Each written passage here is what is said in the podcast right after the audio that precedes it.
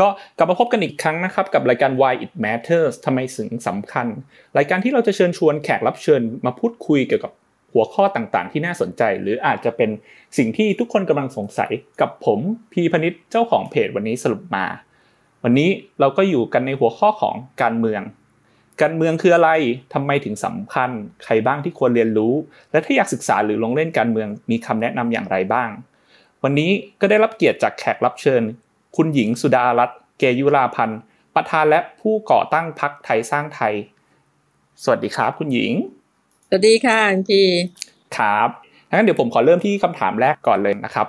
คำว่าการเมืองเนี่ยสำหรับคุณหญิงมันคืออะไรครับ การเมืองก็คือการทำงานนะคะเพื่อส่วนรวมเพื่อประชาชนเพื่อประเทศชาตินะคะการเมือง ก็คือระบอบที่ปกครองประเทศนี้นะคะคือสิ่งที่เป็นกติกา เป็นทั้งระบอบเป็นทั้งกติกาเป็นทั้งระบบในการที่จะบริหารจัดการประเทศ แล้วก็ดูแลประชาชนนะคะมันมันก็เป็นองค์รวมที่จะทำให้เห็นว่า วันนี้เนี่ยการเมืองมันคือ สิ่งที่เป็นทั้งตัวระบบนะคะตัวระบบระบบก็คืออย่างเราเป็นระบบประชาธิปไตยนะคะมีอำนาจสามอำนาจคานกันนิติบัญญัติบริหารแล้วก็อำนาจตุลาการนะคะแล้วสองอันที่สองเป็นอะไร เป็นตัวกติกาก็คือรัฐธรรมนูญอันที่สามเป็นอะไร การเมืองก็คือเป็น เป็นหน้าที่ก็คือคนที่อยู่ในเมืองก็มีหน้าที่ที่จะตอบสนองโดยใช้กติกากับองค์คาพยพหรือองค์กรที่มีในการที่จะดูแลให้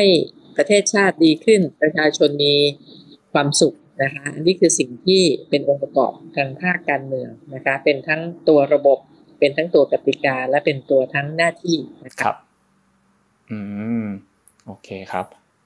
เท่านี้เริ่มเห็นภาพแล้วว่าการเมืองคืออะไรมี 3 ส่วนเนาะมีเป็นอ่าก็คือที่คุณหญิงให้นิยามคือมีทั้งเป็นระบบ แล้วก็เป็นตัวกติกาตัวรัฐธรรมนูญ แล้วก็เป็นหน้าที่ที่อ่าเราต้องตอบสนองต่อประชาชนเนาะเท่านี้ทำไมทำไมอ่าผมอะจริงๆชอบได้ยินคุณหญิงพูดบ่อย ๆ ว่า การเมืองเนี่ยควรเป็นเรื่องของทุกคนเนาะคราวนี้ผมก็เลยอยากให้อ่าคุณหญิงช่วยนิยามว่าทำไมทำไมการเมืองมันถึงสำคัญครับทำไมมันควรจะเป็นเรื่องของทุกคนอะไรอย่างนี้ การเมืองทำไมสำคัญและเป็นเรื่องของทุกคน เพราะว่าเราต้องเหมือนกับบริษัทนะคะบริษัทบริษัทหนึ่งก็จะต้องมีผู้บริหารนะคะ มีกติกาผู้บริหารก็คืออรัฐบาลมีบอร์ดก็คือเหมือนรัฐสภานะคะถ้าเทียบแบบง่ายๆ มีมีกฎระเบียบข้อบังคับนะคะ ก็เหมือนรัฐธรรมนูญนะคะครับ มันก็เปรียบเทียบเหมือนกับบริษัทนี่แหละค่ะมันจะต้องมีฝ่ายฝ่ายที่ตรวจสอบก็คือบอร์ด มีคณะกรรมการตรวจสอบนะคะ มีผู้ปฏิบัติงานก็คือซีอหัวหน้าแผนกหัวหน้าฝ่ายต่างๆ แล้วก็จะต้องมีธรรมนูญของของบริษัท หรือมีกฎกติกาของบริษัท ก็คือเหมือนรัฐธรรมนูญของเราเนี่ยแหละนะคะ ดังนั้นเป็นสำคัญการเมืองสำคัญ เพราะว่าการเมืองก็คือผู้ขับเคลื่อน ประเทศแทนประชาชน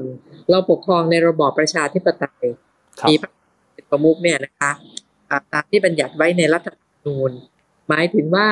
เราเลือกการปกครองณขณะนี้ที่เหลืออยู่ในโลกเนี่ยก็จะมีคอมมิวนิสต์กับประชาธิปไตยครับ โลกประชาธิปไตยกับโลกคอมมิวนิสต์ของเราเนี่ย เราเลือกประชาธิปไตย ประชาธิปไตยคือระบบตัวแทนนะคะ คือการที่ประชาชนเลือกตัวแทนเข้ามา เป็นสมาชิกสภาผู้แทนราษฎร ครับ ผู้แทนราษฎรก็จะต้องไปเลือกผู้ที่มาบริหารประเทศก็คือโดยปกติพรรคการเมืองไหนชนะการเลือกตั้ง ก็เท่ากับเป็นฉันทานุมัติถูกไหมคะคว่านี้ประชาชนไว้ใจมากที่สุด ก็ไปรวบรวมเสียงลองลงมานะคะเพื่อที่จะจัดตั้งรัฐบาล และผู้ที่ไม่ได้ บาลก็ทำหน้าที่เป็นฝ่ายค้านในสภาเพื่อตรวจสอบถ่วงดุลกัน อันนี้คือคนประชาธิปไตยที่ทั่วโลกได้ใช้ตามหลักสากลก็คือประชาชนจะเลือกผู้แทนตัวแทนนะคะเลือกตัวแทนของเขาเรียกสมาชิกสภาผู้แทนราษฎรหรือสภนั่นเอง และสก็พรรคไหนชนะได้คะแนนสูงสุด โดยกติกาก็คือพรรคนั้นจะเป็นผู้จัดตั้งรัฐบาล นอกเหนือจากว่าพรรคนั้นไม่สามารถไม่ไม่สามารถรวบรวมเสียงได้เลยนะคะมี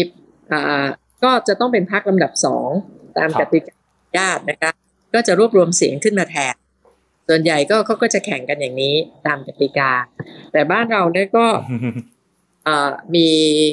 ข้อแตกต่างเป็นเป็น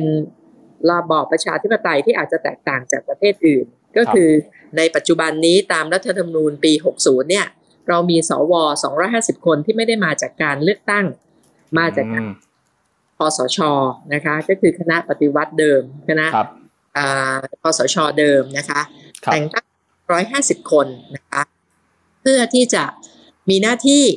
จริง ๆ แล้วสภาเนี่ยหลายประเทศนะคะวุฒิสภาเนี่ยก็มาจากการเลือกตั้งนะคะส่วนใหญ่ก็มาจากการเลือกเรียกว่าเลือกตั้งทางตรงหรือทางอ้อมมองนี้ดีกว่านะแต่ทั้ง หมดเนี่ยเข้ามาจากการเลือกตั้ง ทางตรงก็คือประชาชนเลือกเหมือนสสทางอ้อมก็คือเลือกตามตามกลุ่มอาชีพนะคะเลือกกันขึ้นมาแล้วก็มาโหวตกันอีกทีหนึ่งนะเพื่อให้เป็นตัวแทนทุก sector นะคะเอ่อก็กติกาโดยโดยที่เราเห็นในประเทศประชาธิปไตยเนี่ยบางประเทศเรียกสภาสูง บางประเทศเรียกสว. นะคะ ก็จะมาจากการเลือกตั้งไม่ทางตรงก็ทางอ้อม แต่ของประเทศไทยเนี่ย มาจากการแต่งตั้งนะคะ250คสช. แล้วให้มีบทเฉพาะการด้วย ให้ไปทำหน้าที่แทนประชาชนในการเลือกนะคะนายกรัฐมนตรี ดังนั้นเมื่อครั้งถามว่าเข้าคำถามว่าการเมืองสำคัญทำไมถึงสำคัญทำไมคนเราถึงน่าจะต้องสนใจนะคะครับพี่ว่าเจ็ดปีมาเนี่ยเป็นตัวอย่างที่ดีนะคะ ที่ทำทุกคนได้เห็นว่า เราอยู่ในการเมืองที่สภาพแวดล้อมเป็นแบบนี้เนี่ยมันอยู่ในอีโคซิสเต็มแบบนี้เนี่ย ต่อให้คุณเก่งแค่ไหน คุณแกร่งแค่ไหน คุณแข็งแรงแค่ไหนแต่คุณต้องเดินอยู่ใน ecosystem ที่ที่เป็นโคลนสูงเหนือเข่าคุณอะ่ะ คุณอาจจะมีเดินสามารถมีแรงเดินได้ถึงสิบกิโล แต่ว่า ecosystem นี้ให้คุณเดินร้อยกิโลอะคุณไม่มีทางเดินได้ เมื่อไม่มีทางเดินได้ก็ต้อง เกิดอะไรเกิดอย่างที่เราก่อนที่จะเกิดโควิด เราก็จะเห็นสภาพเศรษฐกิจที่ไม่ดีนะคะก็คนก็เริ่มมีปัญหาเรื่องสภาวะเศรษฐกิจกำลังซื้อหดหาย การส่งออกของเรามีปัญหาทั้งทั้งผลกระทบจากภายใน จากการบริหารจัดการ และผลกระทบจากสงครามการค้าระหว่างจีนกับอเมริกานะคะพอมาถึงเจอโควิด เราคงเห็นว่าการบริหารจัดการที่มันไม่ถูกต้องมันไม่ efficient มันไม่มีประสิทธิภาพนั้น มันส่งผลต่อชีวิตของเรา มันส่งผลต่อสุขภาพของเรา มันส่งผลต่อแม้แต่การสิทธิในการป้องกันโรคของเรานะคะเราไปเดินไปร้านขายยาหรือเข้าโรงพยาบาลเลือกวัคซีนไม่ได้นะเราต้องใช้วัคซีนที่เขามี เราป่วยอย่างที่ เมื่อตอนต้นรายการบอกที่เลยพูดคุยกันแต่ว่า พี่เองก็จิตตกว่าคนไข้คนป่วยที่เข้ามาหาติดต่อเข้ามาหาพี่เนี่ย วันละยี่สิบลายเนี่ย พี่หาเตียงให้เขาได้สูงสุดก็วันละสิบลายสิบเอ็ดลายที่เหลือเมื่อวานนี้ก็มีผู้เสียชีวิตสองรายที่เราหาเตียงให้ไม่ทัน เราพยายามทุกทางอะไรเงี้ยนะคะ อันนี้ก็คือแล้วก็มาถึงสภาวะเศรษฐกิจ ว่าวันนี้ เศรษฐกิจเป็นอย่างไร เราสูญเสียเศรษฐกิจเนี่ยต่อเดือนเนี่ยในสภาวะโควิดแบบเนี้ยสองถึงสามแสนล้านอ่าใช่สองถึงสามแสนล้านต่อเดือนนะคะดังนั้นเนี่ยมันมันเก่งแค่ไหนก็ไปไม่ได้ ครับ ปิดล็อกดาวน์ขายของไม่ได้ เปิดร้านไม่ได้กำลังซื้อหดหาย ยังไงซื้อเก่งแค่ไหนก็ไปไม่ได้ ดังนั้นการเมือง เป็นผู้กำหนดนโยบาย การเมืองเป็นผู้กำหนดทิศทางในการที่จะบริหารประเทศ การเมืองเป็นผู้ที่จะกำหนดแนวทางในการแก้ไขปัญหาต่างๆ ไม่ว่าจะเป็นปัญหาโควิด ปัญหาเศรษฐกิจ ถ้าการเมืองไม่ดี การเมืองไม่มีประสิทธิภาพ การเมืองไม่ได้คำนึงถึงผลประโยชน์ของประชาชนเป็นที่ตั้ง เราเองที่เป็นประชาชน ก็จะต้องเดือดร้อนเพราะการเมืองไม่ดีเหล่านั้นนะคะ ดังนั้นเมืองจึงมีความสำคัญกับทุกคน คุณจะเก่งหรือแกร่งแค่ไหนก็แล้วแต่ แต่คุณอยู่ในอีโคซิสเต็มแบบนี้แบบเดียวกัน คนแรงมากหน่อยอาจจะเดินได้สิบห้ากิโล แต่คุณก็เดินไม่ได้สิบถึงร้อยกิโลในสภาพที่เป็นโคนสูงถึงเกินเข่าของเรานะคะ หรือว่าบางคนอาจจะเดินได้แค่สองโลก็หมดแรงละมันเปรียบกับขณะนี้ค่ะจากสถานการณ์โควิด ที่บริหารจัดการไม่มีประสิทธิภาพเนี่ยมันก็ทำให้คนบางคนเขามีลมหายใจหรือว่ามี cash flow เขาอาจจะบางธุรกิจบางเจ้าอยู่ได้แค่เดือนชนเดือน cash flow เขาบางเจ้าอยู่ได้สามเดือนหกเดือน บางเจ้าอยู่ได้ปีหนึ่งนะคะรายใหญ่ ๆ เท่านั้นถึงจะมี cash flow กองเอาไว้ให้ให้เดินได้ดังนั้นก็เปรียบเสมือนกับการเดินลุยโคลนที่พี่ว่าเนี่ยครับecosystem แบบนี้ ความแข็งแรงของเราไม่เท่ากันเราก็จะถูกกลืนกินหรือถูกล้มหายตายจากไปนะคะ ถึงแข็งมากที่สุด ก็เดินได้ลำบากเก่งยังไงครับให้กำลังใจทุกคนนะคะว่าบางคนก็มาท้อแท้เรา คุยใน Clubhouse หลายห้องครับ ไม่ใช่เราไม่เก่ง ไม่ใช่เราไม่ดีพอ ไม่ใช่เราไม่มีวาสนาโชควาสนาอะไร ต้องบอกว่ามันเป็นเรื่องที่เราอยู่ในอีโคซิสเต็มแบบนี้ มันเป็นปัจจัยภายนอกที่มันมามีผลกระทบ ดังนั้นการเมืองคือปัจจัยภายนอกที่มีผลกระทบต่อตัวเราเองตั้งแต่ชีวิตนะคะเห็นแล้วเรื่องโควิดชีวิตสุขภาพถูกไหมคะค ไปถึงเรื่องการทำมาหากินของเรา ไปถึงเรื่องสิทธิของเรา ไปถึงการศึกษาของลูกเรานะคะไปถึงเรื่องของการดูแลสภาพแวดล้อมของเมืองเราที่เราอยู่นะคะ ของอากาศนะคะ ของน้ำท่วมเป็นทุกเรื่องครับ มันเกี่ยวไปหมดเลยนะเกี่ยวเกี่ยวพันไปกับทุกอย่างในชีวิต อืมเห็นเห็นภาพเลยครับคราวนี้คราวนี้พี่อยากอ่าถามเพิ่มอยากแบบ พูดคุยเพิ่มเติมว่า จริงๆพี่พี่พูดอย่างนี้ได้ไหมครับที่คุณหญิงบอกมาตอนแรกว่าจริงๆการเมืองมันคือระบบกติกาหน้าที่เนาะแล้วเราเหมือนแบบเป็นเป็นคนที่อยู่ในบริษัทอะไรเงี้ยคราวนี้จากที่คุณหญิงพูดพูดมา พี่ก็จะเห็นภาพว่าเออจริง ๆ คือการเมืองมันเหมือนเหมือนเหมือนระบบเลยอะระบบของบริษัทคราวนี้ถ้าระบบของบริษัทอะมันไม่ดี หรือว่าเป็นเป็นอะไรที่เราผมว่าเมื่อกี้เห็นคุณหญิงให้นิยามว่าเป็นปัจจัยภายนอกนะการเมืองอะผมว่าจริงๆการเมืองอะมันควรจะเป็นปัจจัยที่เราควบคุมได้ด้วยซ้ำถูกไหมครับ อนนี้กลายว่ามันมันมันกลายเป็นแบบสิ่งที่เราไม่สามารถควบคุมได้อะไรเงี้ยเพราะว่ามันระบบมันอาจจะผิดเพี้ยนหรืออะไรเงี้ยครับใช่ค่ะ จริง ๆ แล้วการดีไซน์ระบบประชาธิปไตยเนี่ยที่เราพูดกันได้ยินคนพูดเรื่อยๆนะว่าประชาธิปไตยอาจจะไม่ใช่ระบบที่ดีที่สุด แต่ระบบที่ให้สิทธิประชาชนมากที่สุดแล้วกัน ถ้าในระบบคอมมิวนิสต์เขาสามารถคุณไม่ต้องมาเถียง สมมติว่าเขาจะพัฒนาพื้นที่ตรงนี้ เขาก็ เว้นคืนทันทีเลย จะจ่ายคืนเท่าไหร่คุณก็ไม่สามารถที่จะโต้แย้งได้นะคะ ซึ่งเป็นหนึ่งก็คือซ้ายหันขวาหันเรียบร้อยไปเลย แต่ว่าประเทศไทยเราเลือกในปกครองในระบอบประชาธิปไตยดังนั้นเนี่ยต้องบอกว่าจริง ๆ แล้วถ้าไม่ผิดเพี้ยนโดยการเขียนรัฐรัฐธรรมนูญแบบนี้นะคะ ก็ ประชาชนจะเป็นผู้ที่ควบคุมอีโคซิสเต็มนี้ได้ได้ได้ผ่านการใช้สิทธิ์เลือกตั้งนะคะเพราะเขาจะเป็นคนประชาชนจะเป็นคนลงสันธานุมัติว่าจะใครมาบริหารประเทศนะคะ ให้ใครเป็นฝ่ายตรวจสอบครับ แล้วก็ระบบก็จะตรวจสอบกันเองนะคะ ก็คือ ฝ่ายค้านก็จะตรวจสอบรัฐบาล มีการเปิดอภิปรายไม่ไว้วางใจ แล้วก็จากรัฐนูนปี 40 เนี่ยนะคะ ซึ่งตอนนั้นพี่ก็ไปรณรงค์กับเขาด้วยเเราต้องการให้การเมืองไทยเนี่ยมีความต่อเนื่องและประวัตินิดหนึ่งละกันเผื่อน้องๆจะไม่ไม่ไม่ไม่ยังไม่ได้เห็นภาพตรงนี้นะคะ ครับ ก่อนปี 40 เนี่ยค่ะ พี่พี่เข้าการเมืองปี 2535 พฤษภาธมินเข้ามาสองเดือนได้เจอพฤษภาธมินเลย แล้วก็นั่นแหละค่ะ อยู่กลางถนน จนจบวาระนะคะอืมก็บอกว่าการเมืองตอนนั้นเนี่ย เราเรียกร้องของการเอ่อเอ่อปฏิรูปการเมือง เพราะว่าการเมืองเราอยู่กันแค่สั้นๆแปดเดือน ปีหนึ่ง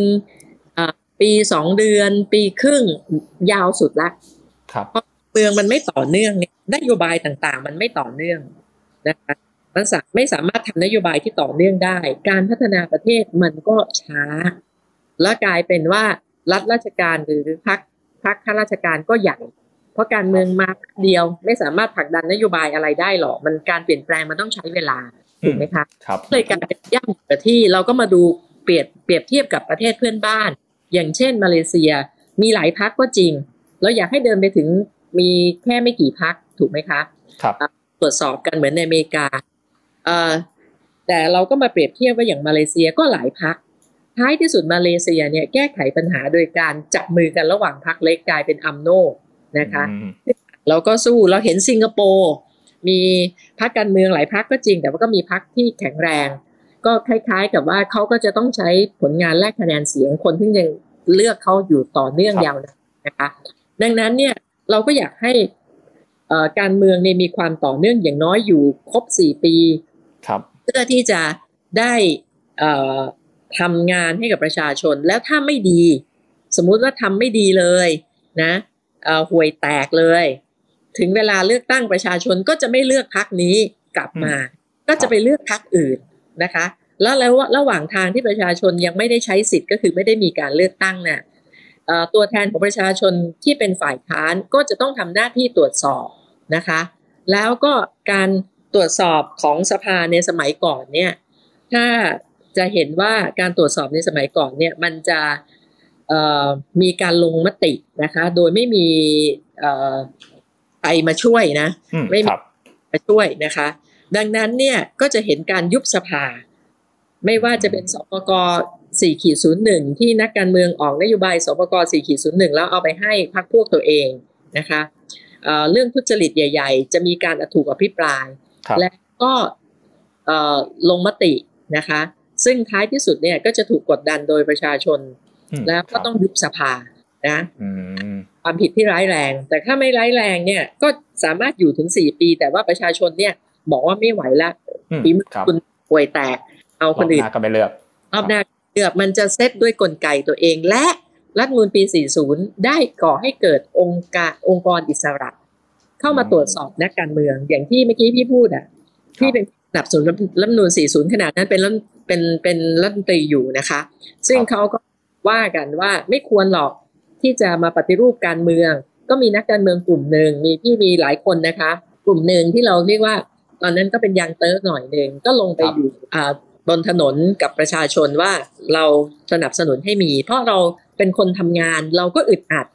อยู่กันแค่หกเดือนปีหนึ่งแล้วก็เปลี่ยนรัฐบาลผลักดันอะไรไม่ได้สักอย่าง แล้วเราก็เห็นประเทศเพื่อนบ้านเขาก็ไปรูดโลดไอเราก็ย่ำอยู่กับที่ เราอยากให้การเมืองเนี่ยแข็งแรงภาคการเมืองแข็งแรง ไม่ไม่ไม่ไม่ใช่อ่อนแอแล้วก็ถูกเปลี่ยนบ่อยๆแบบนี้ แต่ถ้าการเมืองแข็งแรงนักการเมืองแข็งแรงพรรคการเมืองแข็งแรง ระบบตรวจสอบของประชาชนต้องแข็งแรงด้วยอืมครับจึงมีองค์กรอิสระ เช่น มีปปชอ่าเพื่อที่จะให้นักการเมืองได้แสดงบัญชีทรัพย์สินนะแล้วก็ตรวจสอบนะนักการเมือง ให้มีสารรัฐธรรมนูญนะคะครับมีกกตจัดการเลือกตั้ง เพราะว่าตัวนักการเมืองที่เป็นเอ่อแต่ก่อนการจัดการเลือกตั้งเนี่ยก็คือเอ่อกระทรวงมหาดไทยอืมนักการเมืองก็คุม ก็กลัวว่านักการเมืองคุมแล้ว จะให้คุณให้โทษนะคะ จึงได้มีการตั้งองค์กรอิสระต่างๆ เพื่อเมื่อมาตรวจสอบแล้วก็ถ่วงดุลกับนักการเมือง เพื่อให้การเมืองแข็งแรง แต่ระบบตรวจสอบก็แข็งแรงด้วยครับ อันนี้คือสิ่งที่เราต้องการดีไซน์ให้มี check and balance แต่หลังจากนั้นเนี่ยโดยเฉพาะหลังจากเอ่อเอ่อรัฐประหารเจ็ดปีครับมา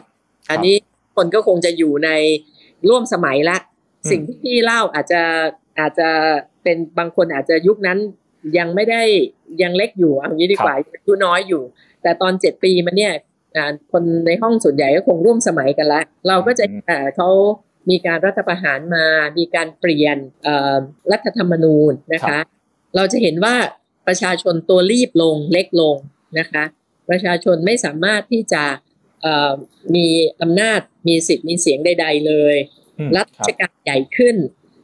อำนาจนิยมเผด็จการกดทับในทุกเรื่องเอาเอาตั้งแต่เรื่องของว่าประชาชนเลือกนักการเมือง หรือเลือกพรรคการเมืองที่จะให้มาบริหารประเทศก็ไม่ได้เป็นไปตามนั้นนะอันนี้ไม่นับบัตรเกินบัตรขยงบัตรออกลูกในหีบอีกนะคะ เอาแค่ว่าตัวตัวระบบเนี่ยนะ แทนที่ว่าพรรคที่ได้เสียงมากที่สุดจะได้จัดตั้งรัฐบาล ก็มีสวร้อยห้าสิบมาใช้เสียงแทนประชาชนแล้วก็บิดเบี้ยว มาดูสิทธิในเรื่องเรื่องอย่างอื่นๆแม้นเขียนไว้ในรัฐธรรมนูญ ก็อย่างสิทธิขณะนี้เนี่ยถ้าเป็นการเมืองทั่วไปพรรคการเมืองที่มาจากการเลือกตั้งเนี่ยอยู่ไม่ได้ค่ะเพราะถือว่าทำผิดรัฐธรรมนูญหลายอย่างอย่างที่ขณะนี้เนี่ย พรรคไทยสร้างไทยกำลังดำเนินการฟ้องรัฐบาลเนี่ย ก็คือที่ในการที่จะปกป้องตัวเองของประชาชนอืมนะซึ่งพวกนี้จริงๆมันเป็นสิทธิขั้นพื้นฐานเลยนะครับ ใช่ จากโรคติดต่อ ซึ่งมีระบุในมาตรา47 และ 55 อย่างชัดเจน ว่ารัฐต้องจัดหานะคะการป้องกันโรคติดต่อร้ายแรงเนี่ยให้ประชาชนอย่างมีประสิทธิภาพแล้วก็ไม่ไม่เสียค่าใช้จ่ายด้วย แต่วันนี้รัฐไม่ได้ทำหน้าที่นี้ อันนี้ยกตัวอย่างแค่ตัวอย่างเดียวนะคะสิ่งที่การเมืองถ้าไม่เข้าใจมันก็จะกลับมาทำร้ายเราทั้งเรื่องของสุขภาพอนามัยชีวิตที่ต้องสูญเสีย และเศรษฐกิจที่ล่มสลาย นี่คือความสำคัญของการเมืองค่ะ ครับโหเห็นเห็นภาพเลยครับผมเมื่อกี้พี่พี่แบบเห็นภาพว่าพอดีที่น่าจะเพราะที่คุณหญิงสุดารัตน์พยายามอธิบาย พูดมาทั้งหมดเนี่ยมันจะได้มันจะเห็นเลยเนาะว่าเฮ้ยแค่เรื่องการเมืองเดียวเนี่ยมันส่งผล กับหลาย ๆ อย่างในชีวิตของเราเลยแล้วพี่ว่าสุดท้ายมันกลับมาที่คุณหญิงที่คุณหญิงสุดารัตน์ให้พยายามให้นิยามตอนแรกว่าไอ้การเมืองเนี่ยมันก็เหมือนบริษัทเนาะพี่พี่ขอเทียบแบบนี้ดีกว่า ถ้าถ้าคุณหญิงสุดารัตน์ลองดูว่าเห็นด้วยไหมครับว่าเออมันเหมือนบริษัทแล้วจริง ๆ เราเนี่ยไม่ไม่ไม่ใช่พนักงานบริษัทนะเราเหมือนผู้ถือหุ้นของบริษัทเนาะแล้วจริงๆเราอะควรจะมีสิทธิ์ที่จะเลือกคนที่จะมาบริหารบริษัทได้ เพราะฉะนั้นทุกคนเนี่ยก็มีสิทธิ์ที่จะเลือกว่าเออใครจะควรจะมาบริหารบริษัทเรานะ ระบบมันเป็นแบบนี้นะกติกาหน้าที่เป็นแบบนี้นะ อันนั้นอะคือ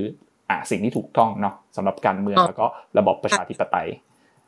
อธิบายได้ชัดค่ะ ถ้าเปรียบเทียบบริษัทเราคือผู้ถือหุ้น เราก็ต้องเลือกบอร์ดมาทำหน้าที่ตรวจสอบธนาคารผู้บริหารคุมผู้บริหาร เลือกผู้บริหารที่มีฝีมือ CEO ที่เป็นมืออาชีพ CFO ที่เก่งเรื่องถูกไหมคะใช่ก็เหมือนก็เหมือนแบบกระทรวงต่างๆ ก็เป็นฝ่ายต่างๆอะไรอย่างนี้ แล้วก็อย่างเมื่อกี้ถ้าพี่จะเทียบ อ่าถ้าเป็นสมัยก่อนเนี่ยคุณหญิงสุรัตน์ก็บอกว่าเออช่วงนั้นเนี่ยผู้บริหารเปลี่ยนบ่อยมาก มันก็ไม่ค่อยดีเท่าไหร่เนาะบริหารปีเดียวอะเปลี่ยนอีกแล้วอะไรเงี้ยคนทำงานก็ลำบากคันนี้เราก็พยายามจะทำให้ผู้บริหารเขาอยู่ให้แบบครบวาระครบอะไรอย่างนี้ได้คราวนี้พอพอมันเริ่มเริ่มมีระบบอะไรขึ้นมาแล้ว แต่ตอนนี้กลายว่าเออหลายๆอย่างมันผิดเพี้ยนไปการที่ว่าเฮ้ยเราจะต้องมีกติกาในการเลือกแบบนี้อ่าผู้ถือหุ้นควรจะเลือกได้อย่างเต็มที่ร้อยเปอร์เซ็นต์อะไรเงี้ยมันก็มันก็แบบบิดเบี้ยวไปเนาะตรงนั้นอะไรเงี้ย ก็เลยเป็นที่มาของว่าเออทำไมการเมืองถึงสำคัญเนี่ยเพราะว่าเหมือนเราทุกคนก็เหมือนผู้ถือหุ้นเนี่ยเราควรจะสนใจในบริษัทของเราเนาะควรจะมีสิทธิ์มีเสียง ควรจะมีระบบที่ถูกต้อง ผมว่าไอ้ไอ้คำว่าบริหารดีไม่ดีเนี่ยหรือว่าแฟกต์ยังไงเนี่ยทุกคนก็เห็นเห็นอยู่แล้วล่ะก็ทุกคนสามารถวิเคราะห์วิจารณ์ได้ก็ก็เป็นแบบความเห็นของแต่ละคน แต่ว่าผมว่าสุดท้ายแล้วเนี่ยคือสุดท้ายอะกติกาแล้วก็ระบบแล้วก็ทุกอย่างเนี่ยมันควรจะเท่าเทียมกันเนาะแล้วก็ให้ผลงานหรือให้อะไรเป็นตัวตัดสินมากกว่าอะไรอย่างนี้ได้ไหมครับ ใช่ค่ะอะไรค่ะพีได้เปรียบเทียบได้เห็นชัดเจนค่ะ พวกเราหลายคนก็ทำงานบริษัทเนาะหรือเป็นเจ้าของบริษัทก็จะเข้าใจนะคะ ว่าเป็นอย่างไรหลายคนก็คงเล่นหุ้น เป็นผู้ถือหุ้นใช่ครับ ตอนนี้เหมือนเหมือนเราเป็นผู้ถือหุ้นแต่ว่า มีมีสิทธิ์โปรดไม่เท่ากันมีหุ้นใหญ่กว่ามีถือมีผู้ถือหุ้นใหญ่ ครับ โอเคคราวนี้คราวนี้เห็นภาพแหละเห็นโอ้โหแบบผมได้ความรู้เยอะเลยครับ ตั้งแบบตั้งแต่สมัยก่อนเลยพอดีสมัยก่อนผมอาจจะไม่ได้รู้เยอะขนาดกันก็คุณหญิงได้ช่วยเล่ามาก็เออเห็นภาพตั้งแต่สมัยก่อนเนาะจนมาสมัยนี้อะไรอย่างนี้ อันนี้พี่อยากจะให้คุณหญิงให้คำแนะนำหน่อยว่าเออคราวนี้ถ้าถ้าเราเห็นความสำคัญของการเมืองแล้วแล้วก็แบบพอจะเห็นภาพแล้วว่าการเมืองคืออะไรคราวนี้อยากแนะนำว่าเออคนที่อยากจะศึกษาเรื่องการเมืองเพิ่มเติมเนี่ยเผื่อวันนี้ใครฟังแล้วจากที่แบบเอ้ยไม่เคยอาจจะไม่เคย เข้ามายุ่งขนาดนั้นเนี่ยอยากศึกษาเพิ่มเติมมีคำแนะนำอะไรบ้าง แล้วก็จนไปถึงกับทั่งถ้าเป็นคนที่อยากถึงกับขั้นว่าอยากลงเล่นเลยอย่างเงี้ย คุณหญิงมีคำแนะนำอะไรไหมครับเพราะว่าคุณหญิงก็เป็นหนึ่งในคนเนาะที่เล่นการเมืองมานานเนาะก็น่าจะมีคำแนะนำดีๆสำหรับอะสองข้อนี้ครับ อ่าพี่พี่เนี่ยไม่ไม่ไม่อยากให้ใช้คำว่าเล่นการเมืองเราเนี่ยอาสามาทำงานกันครับนะ นักการเมืองเนี่ยจะต้องมีจิตใจอาสาก่อนนะคะอืมครับ ต้องมีความเสียสละเป็นพื้นฐานนะอืมมีความมุ่งมั่นว่าจะใช้ความรู้ที่ตนเองถนัดเนี่ย มาแก้ไขปัญหาอะไร การเมืองเนี่ย ถูกดิสลอฟค่ะพี่มก่อนก่อนยุคเอ่อเอ่อ disruption เนี่ย ในยุคของอุตสาหกรรมเนี่ยนะคะ การเมืองอาจจะมอง เป็นเป็นเรื่องที่ก่อนการปฏิรูปการเมืองปี 40 เนี่ย ครับ เป็นเรื่องผลประโยชน์มาก ๆ เลยนะอืมการซื้อสิทธิ์ขายเสียงมีเยอะนู่นนี่นั่นทำให้เราต้องมาแก้ไขนะคะ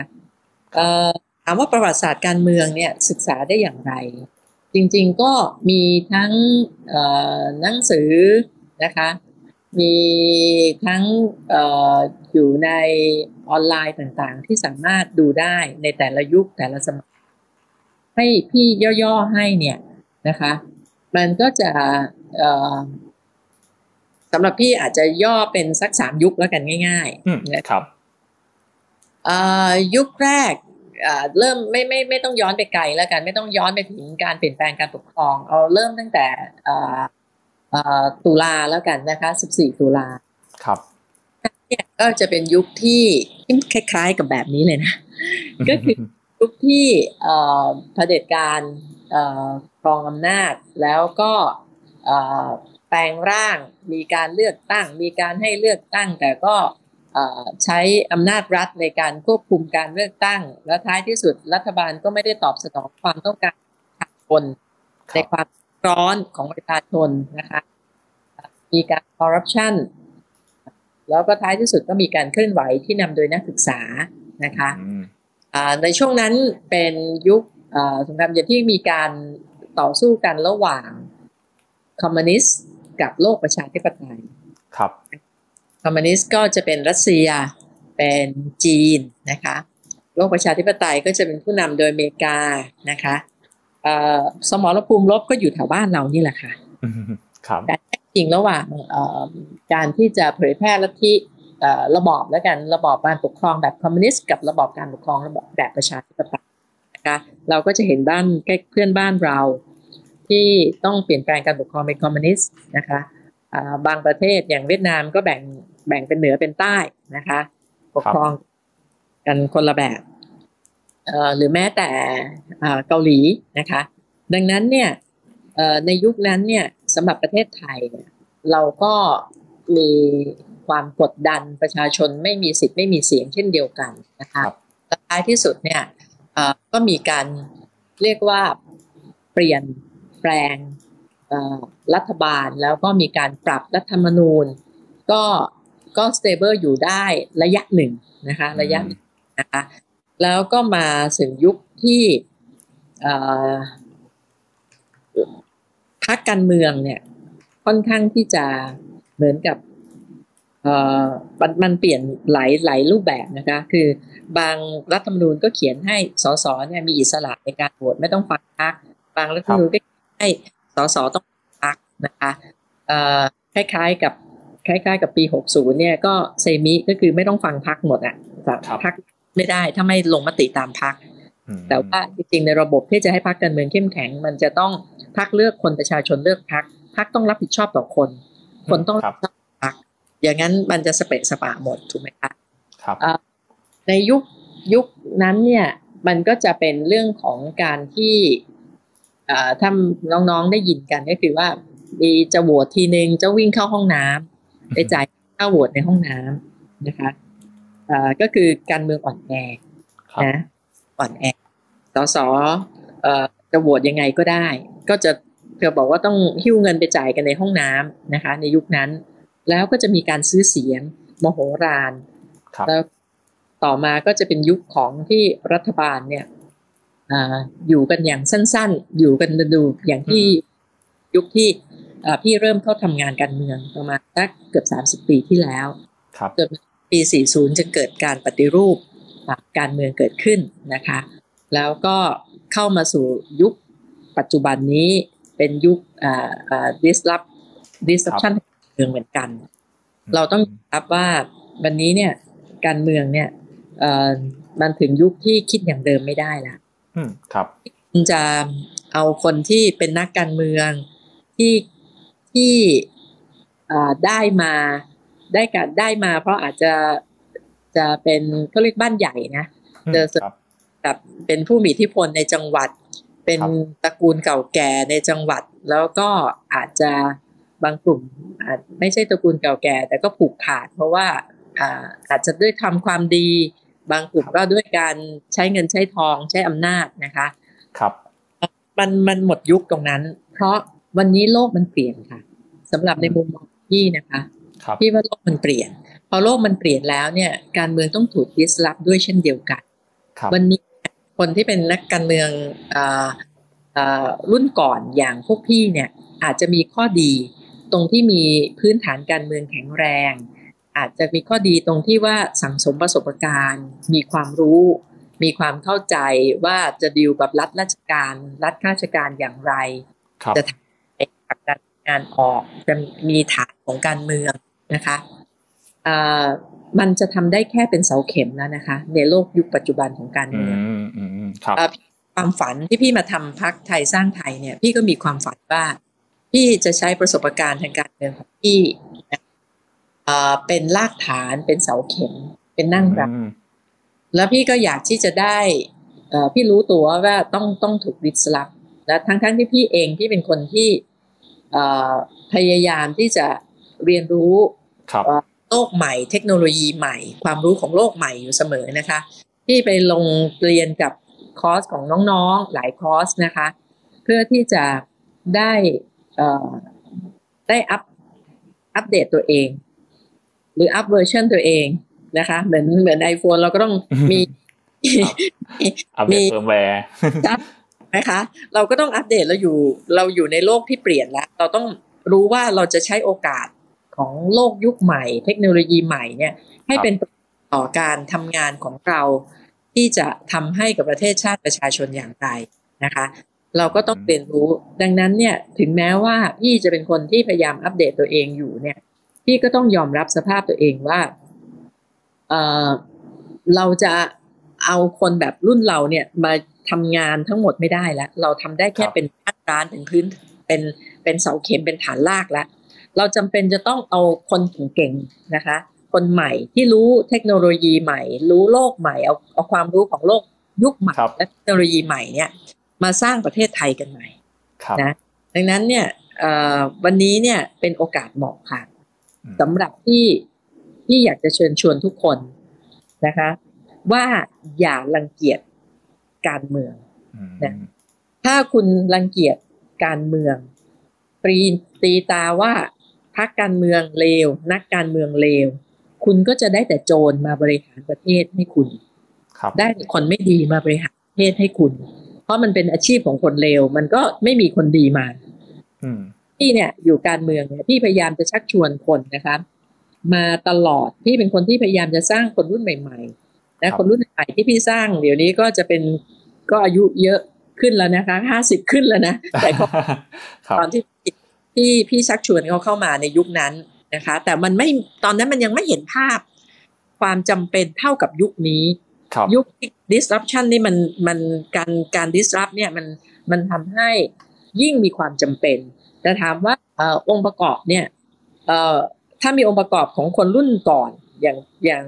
พวกพี่ที่มีฐานขององค์ความรู้ มีประสบการณ์นะคะ มีฐานทางการเมือง แล้วเป็นยอมเป็นฐานให้กับคน รุ่นใหม่นะคะที่มีความรู้มีความเข้าใจเทคโนโลยีในด้านต่างๆ มีความเอ็กซ์เพรสในด้านต่างๆเนี่ยมาช่วยกันสร้างประเทศไทยให้มันดีที่สุดเนี่ยมันมันคือเรื่องที่จะต้องทำดังนั้นอย่างแรกเลยค่ะพี่คะต้องเปลี่ยน mindset อย่าคิดว่าการเมืองเป็นเรื่องไกลตัวครับเจ็ดปีมานี่น้องๆทุกคนเห็นแล้วว่าการเป็น เป็นเรื่องใกล้ตัวมาก ถ้าการเมืองไม่ดีต่อให้น้องเก่งแค่ไหน น้องก็เหนื่อย ถ้าน้องเอ่อยังไม่ทันแข็งแรงแล้วมาเจออีโคซิสเต็มแบบนี้ น้องก็จะล้มหายตายจากได้เลยนะคะธุรกิจของน้องก็ไปได้เลยปิวได้เลยเอ่อถ้าแข็งแรงหน่อย น้องก็เหนื่อย ก็ยังเหนื่อยนะคะ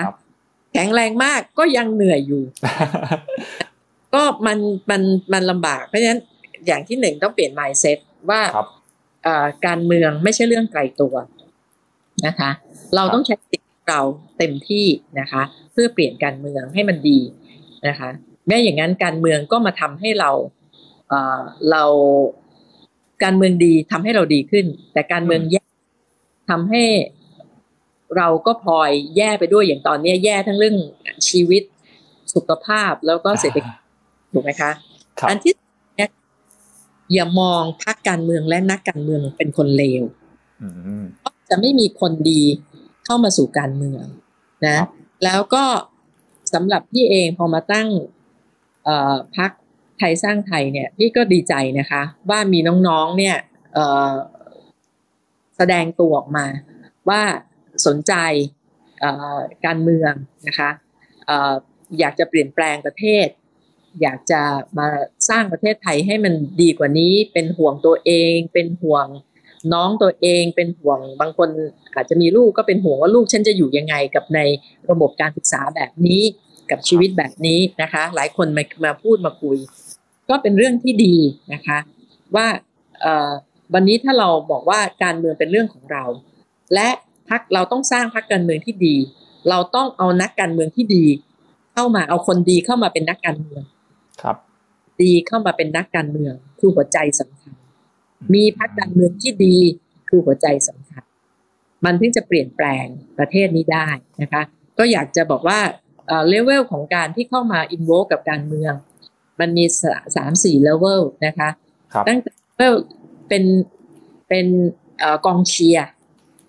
ให้การสนับสนุนเชียร์สมัครสมาชิกหรือไม่สมัครสมาชิกพักก็ได้ไม่เป็นไร แต่ว่าเชียร์ ให้พักนี้เกิดขึ้นอาจจะเป็นถ้าภาษาโบราณก็คือเป็นหัวคะแนนไกลๆครับ เป็นแม่ยก ยกอะไรเงี้ยนะคะเลเวลที่สองก็คืออ่ามาสมัครเป็นสมาชิกเลย มี participation นะคะในการที่จะ direction ของพรรคนั้นออกความเห็นในในฐานะสมาชิกนะคะครับเลเวลที่สามก็เข้ามา volunteer ที่จะทำงานโดยอาจจะเป็นหลังบ้านนะคะ เช่นเป็นสมัครทำเรื่องนู้นเรื่องนี้ อย่างขณะนี้ไทยสร้างไทยก็มีอาสาสมัครที่เกี่ยวกับเรื่องโควิด มีอาสาสมัครที่เกี่ยวกับเรื่องของการสร้างนโยบายด้านต่างๆ ด้าน digital economy ด้านท่องเที่ยว ด้านการศึกษา ด้านสาธารณสุขมีหลายด้านนะคะ ก็มาเป็นอาสาสมัครที่จะเป็น think tank เป็น มันสมองให้ใช้ความรู้ความสามารถของตนเองนะคะมามาทำในเรื่องนี้นะคะผมขอถามเพิ่มเติมนิดนึงไอ้ส่วน volunteer นี่จำเป็นต้องสมัครสมาชิกไหมครับคุณนี้ก็จริง ๆ แล้วสมัครก็ได้ไม่สมัครก็ได้นะคะมาร่วมคิดนโยบายมาร่วมเป็นวอลันเทียในการปฏิบัติงานนะคะนี้เราก็ทำโครงการสู้ภัยโควิดมาตั้งแต่ปีที่แล้วเนี่ยก็มีวอลเทียที่เป็นคุณหมอเป็น เป็นเจ้าหน้าที่สาธารณสุขเก่าอาจจะเกษียณบ้าง บางท่านก็มามีทำงานประจำแต่ว่าเสาร์อาทิตย์มาช่วยกันก็มีหลากหลายรูปแบบจะสอนหนังสือนะคะ ให้กับเด็กๆในช่วงที่ต้องเรียนออนไลน์อะไรอย่างเงี้ยแล้วก็หลายคนมากมาเป็น volunteer ลงกล่อง เรียกกล่องเนาะกล่องของนโยบาย แต่ละแต่ละด้านนะคะ ก็เยอะมากได้คนที่มีความรู้คนเก่งๆนะคะ แล้วก็เลเวลสุดท้ายก็คือ ตอนนี้ออกหน้าเลย ก็ก็คือเป็นฟอนไลน์ให้เลยนะคะ ว่าอาสาแหละจะลงสมัครรับเลือกตั้ง หรือไม่ลงสมัครรับเลือกตั้ง แต่อาสาเป็นเคสของแต่ละนโยบายนะคะรับเลือกตั้งก็จะเป็นสสซึ่งมีสองระบบระบบบัญชีรายชื่อ แล้วก็ระบบเลือกตั้งประจำเขตนะคะ แล้ว คนก็บอกว่าเป็นฟอนต์ไลน์ออกมาเป็นเฮดในเรื่องนโยบายด้านนั้นด้านนี้ แต่ว่าอาจจะไม่ได้อยากลงสมัคร แต่อยากจะมาเป็นเฮดด้านนี้ ถ้าความสำเร็จเขาก็อาจจะได้มีมาทำหน้าที่เป็นผู้ผลักดันนโยบายในด้านนั้น ๆที่เขาที่เขาต้องการ อย่างเช่นพี่ยกตัวอย่างเรื่องของด้านเศรษฐกิจเนี่ยค่ะ พี่เนี่ยไม่ได้มองทีมเศรษฐกิจอย่างอย่างบริบทเดิมแล้วนะคะครับ เอ่อพี่ว่ามันมันมันเป็นโอสกูลละคือวันนี้มันไม่มีใครคนใดคนหนึ่งที่จะมาเป็นผู้เนรมิตว่าเศรษฐกิจไทยจะดีขึ้นเป็นซาเศรษฐกิจอย่างสมัย คุณบุญชูรจนาเสถียรไม่ทราบน้องในห้องนี้อาจจะรู้จักหรือไม่ท่านก็เสียชีวิตไปแล้วเป็นซาเศรษฐกิจอีกหลายคนนะคะ แต่ก่อนเนี่ยเขาจะเรียกว่าขุนคลังก็คือผู้ที่แก้ไขปัญหาเศรษฐกิจแต่บริบทใหม่ไม่ใช่ละสำหรับพี่พี่มองว่า รัฐมนตรีคลังเนี่ยเอาคนที่ดู balance sheet เก่งๆนะคะคือเพื่อที่จะเหมือนกับคุณหมอตรวจสุขภาพเราอะสุขภาพเศรษฐกิจของเรา ว่าเราเป็นยังไงตัวเลขเงินเฟ้อเราเป็นยังไง อัตราดอกเบี้ยเราเป็นยังไงนะคะเงินทุนสำรองเราเป็นยังไง อัตราแลกเปลี่ยนของเราเป็นยังไง จะ balance ตัวไหนกับตัวไหน อันนี้คือหน้าที่ขุนคลัง แต่ ทีมเศรษฐกิจมันคือทีมดีมทีมที่หาเงินเข้าประเทศสำหรับพี่ครับ พี่เปิดประกาศรับอาสาตอนนี้เลยค่ะ ใครเก่งด้านไหนนะคะ เข้ามานะมาช่วยกันมาช่วยกันคิดนโยบาย ท่องเที่ยวเราจะหาเงินอะไรบ้างเอาหลังโควิด เนี่ย พี่มองอย่างนี้ค่ะ พี่เป็นคนที่มองวิกฤตเป็นโอกาสพี่มองอย่างนี้ว่า หลังโควิด เนี่ยเเราจะต้องทำให้คนไทยเนี่ย แข็งแรงให้เร็วที่สุดนะคะ ลุกขึ้นเดินให้เร็วที่สุดเพราะเราเสียเวลามาปีกว่า อาจจะถึงสองปีสามปีนะกับโควิดเนี่ยเเท่ากับเหมือนกับเราต้องเข้า ICU อะต้องนอนอยู่ใน ICU ดังนั้นเนี่ยเราพอหลังโควิดปั๊บเนี่ยเราต้องทำให้คนไทยเนี่ยลุกขึ้นแข็งแรงเร็วที่สุด เพื่อที่จะทำมาหากินได้เร็วที่สุดนะคะแล้วก็มาช่วยกันพัฒนาประเทศได้เร็วที่สุดเนี่ยหลัก คิดง่ายๆของของของพี่เนี่ยของไทยสร้างไทยเนี่ยก็คือ เราจะต้อง empower คือสร้างพลังให้กับประชาชน แล้วก็ liberate จากระบบที่กดทับเจ็ดปีมาเนี่ยนะคะที่อำนาจนิยมแล้วก็รัฐราชการใหญ่โตเนี่ยออกให้เร็วที่สุด ยกตัวอย่างยังไง เดี๋ยวอันนี้พูดให้เห็นภาพเพื่อจะได้ดูว่าแต่ละคนเนี่ยช่วยคิดตามแล้วก็ เราเนี่ยพักอินตรงไหนได้นะคะกับพักไหนก็ได้นะคะ ไปช่วยกันนะคะไม่ไม่จำเป็นแต่พอดีพี่พูดแทนพักอื่นไม่ได้ พี่ก็ลองเล่าตัวอย่างของของไทยสร้างไทยดูนะคะเราคิดว่าหนึ่งเราต้องรีบที่จะสร้างพลังให้กับประชาชนหรือ liberate แล้วก็ liberate ประชาชนก็คือปลดปล่อยประชาชน empower และ liberate เนี่ยคือคือตัวสำคัญ อย่างเช่น ยกตัวอย่างอันนี้เคสที่ที่มีน้องมาปรึกษาพี่ด้วยซ้ำไป น้องจบเภสัชนะคะที่มหิดลสามคนพุ่นทำงานปีกว่า เมื่ออันนี้เหตุการณ์ประมาณสักปีที่แล้วนะคะ ตอนก่อนโควิดเลยใกล้ๆโควิดนะประมาณนั้นเนี่ยประมาณเดือนสองเดือนสามเนี่ยนะคะ ก็ลงทุนกันที่จะทำครีมตัวหนึ่งนะคะ ก็มาหามาคุยบดีเป็นน้องๆที่รู้จักกันครับ ก็ลงทุนจะทำครีม ปรากฏว่ากว่าที่เขาจะได้ใบอนุญาตผ่านออยเนี่ยใช้เวลานานมาก จนเด็กพวกนี้เดินไปไม่ไหวละเขาก็เลยมาหา ว่าเนี่ยเขาไปไม่ไหวละเขาลงทุนทำครีมอย่างนี้อย่างนี้ จริงๆแล้วเนี่ยเราต้องบอกว่า เรามีกฎระเบียบ เรามีใบอนุญาตเยอะเกินความจำเป็นจะเปิดร้านอาหารร้านหนึ่งเนี่ย กี่ใบอนุญาตนะจะทำครีมขายสักตัวหนึ่งเนี่ย กี่ใบอนุญาต จริง ๆ แล้วเนี่ยมันเป็นเรื่องเอาเฉพาะใบอนุญาตที่สำคัญสำคัญเท่านั้น เช่น จะเปิดร้านอาหารมันก็มีเรื่องความแข็งแรงของตึกเรื่อง safety เช่นทางหนีไฟ เรื่องของสุขอนามัยความสะอาดถูกไหม ส่วนเรื่องใบอนุญาตขายเหล้าขายอะไรขายเหล้าขายเบียร์เนี่ย มันเป็นใบอนุญาตรองละ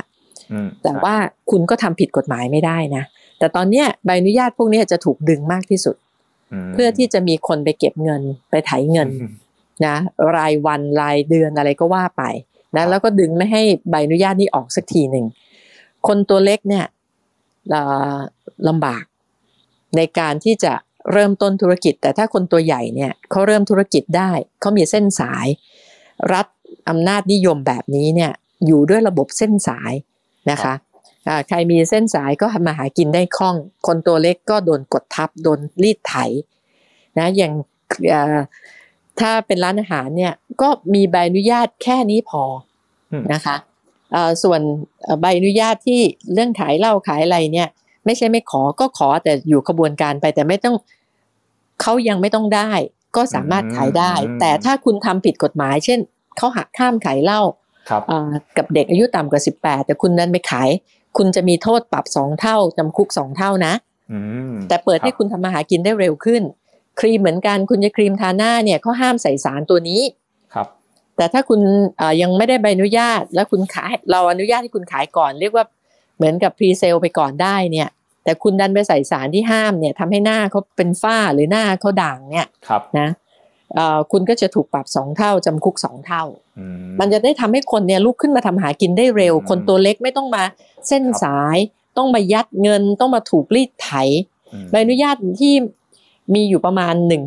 1,500 ถึง 1,700 ฉบับเนี่ย เราได้ทำงานกับบางมหาวิทยาลัยแล้วเนี่ยนะคะ เราคิดว่าจะเหลือได้เนี่ยเหลือใบอนุญาตอยู่ประมาณสักจำเป็นจริงๆเนี่ย10%ก็คือมาประมาณไม่เกิน150ใบอืมที่จำเป็น นอกนั้นเนี่ยปล่อยให้คนรีบทำมาหากินดีกว่าครับอันนี้ก็เป็นตัวอย่างนะคะโอ้ผมอันผที่มชอบชอบไอเดียนี้นะครับอะ หมายถึงว่าเราเราก็เลือกเฉพาะที่สำคัญก่อนเนาะที่มันแบบเอ้ยอาจจะเป็นอันตรายถึงชีวิตหรืออะไรเงี้ยแล้วก็ตัวรองๆแล้วก็แบบไว้ที่หลังเนาะเพื่อให้แบบเออตอนเนี้ยทุกคนก็ยังมันจะได้เศรษฐกิจจะได้ไปก่อน ธุรกิจจะได้ไปก่อนอะไรเนาะคนจะได้ทำมาหากินได้เร็ว ไม่ใช่ไปดึงครับเขาไปดึงขากางเกงเขาเพราะทุกคนทำมาหากินได้ก็ผลิตอะไรให้รัฐล่ะ ผลิตภาษีให้รัฐไงอืมรัฐก็จะได้ครับมีตังค์มาอืมใช้จ่ายถูกไหมคะ ตอนนี้ครับกู้กู้จนไม่ทราบว่าจะใช้อีกกี่ชาติจะจบละวันนี้ก็ต้องส่งเสริมให้เกิดรายได้ใหม่ ฐานครับรายได้ใหม่ เรื่องที่สองที่จะพูดก็คือ เรื่องฐานรายได้ใหม่ โลกหลังอืมโควิดนะคะจะเปลี่ยนแปลงไป เราต้องมองหาโอกาส คือโอกาสหลังโควิดเนี่ยบนจุดแข็งของประเทศไทย และในบริบทของโลกใหม่หลังโควิด หรือมันเจอโควิดบวกกับดิสลอฟพอดี สองกระแสนี้แรงพอกัน แต่เราก็ต้องควานหาจุดแข็งของเรา ในบริบทของโลกใหม่ ดังนั้นเราจะต้องเปลี่ยนนะคะ ธุรกิจเยอะมากนะเราจะต้องไปสร้างรัฐอะมีหน้าที่สร้าง infrastructure เพื่อธุรกิจที่เป็น star หลังโควิด แล้วก็ในยุค disrupt เนี่ยด้วยนะคะ disruption นี่ด้วยนะคะ ยกตัวอย่างให้เห็นเป็น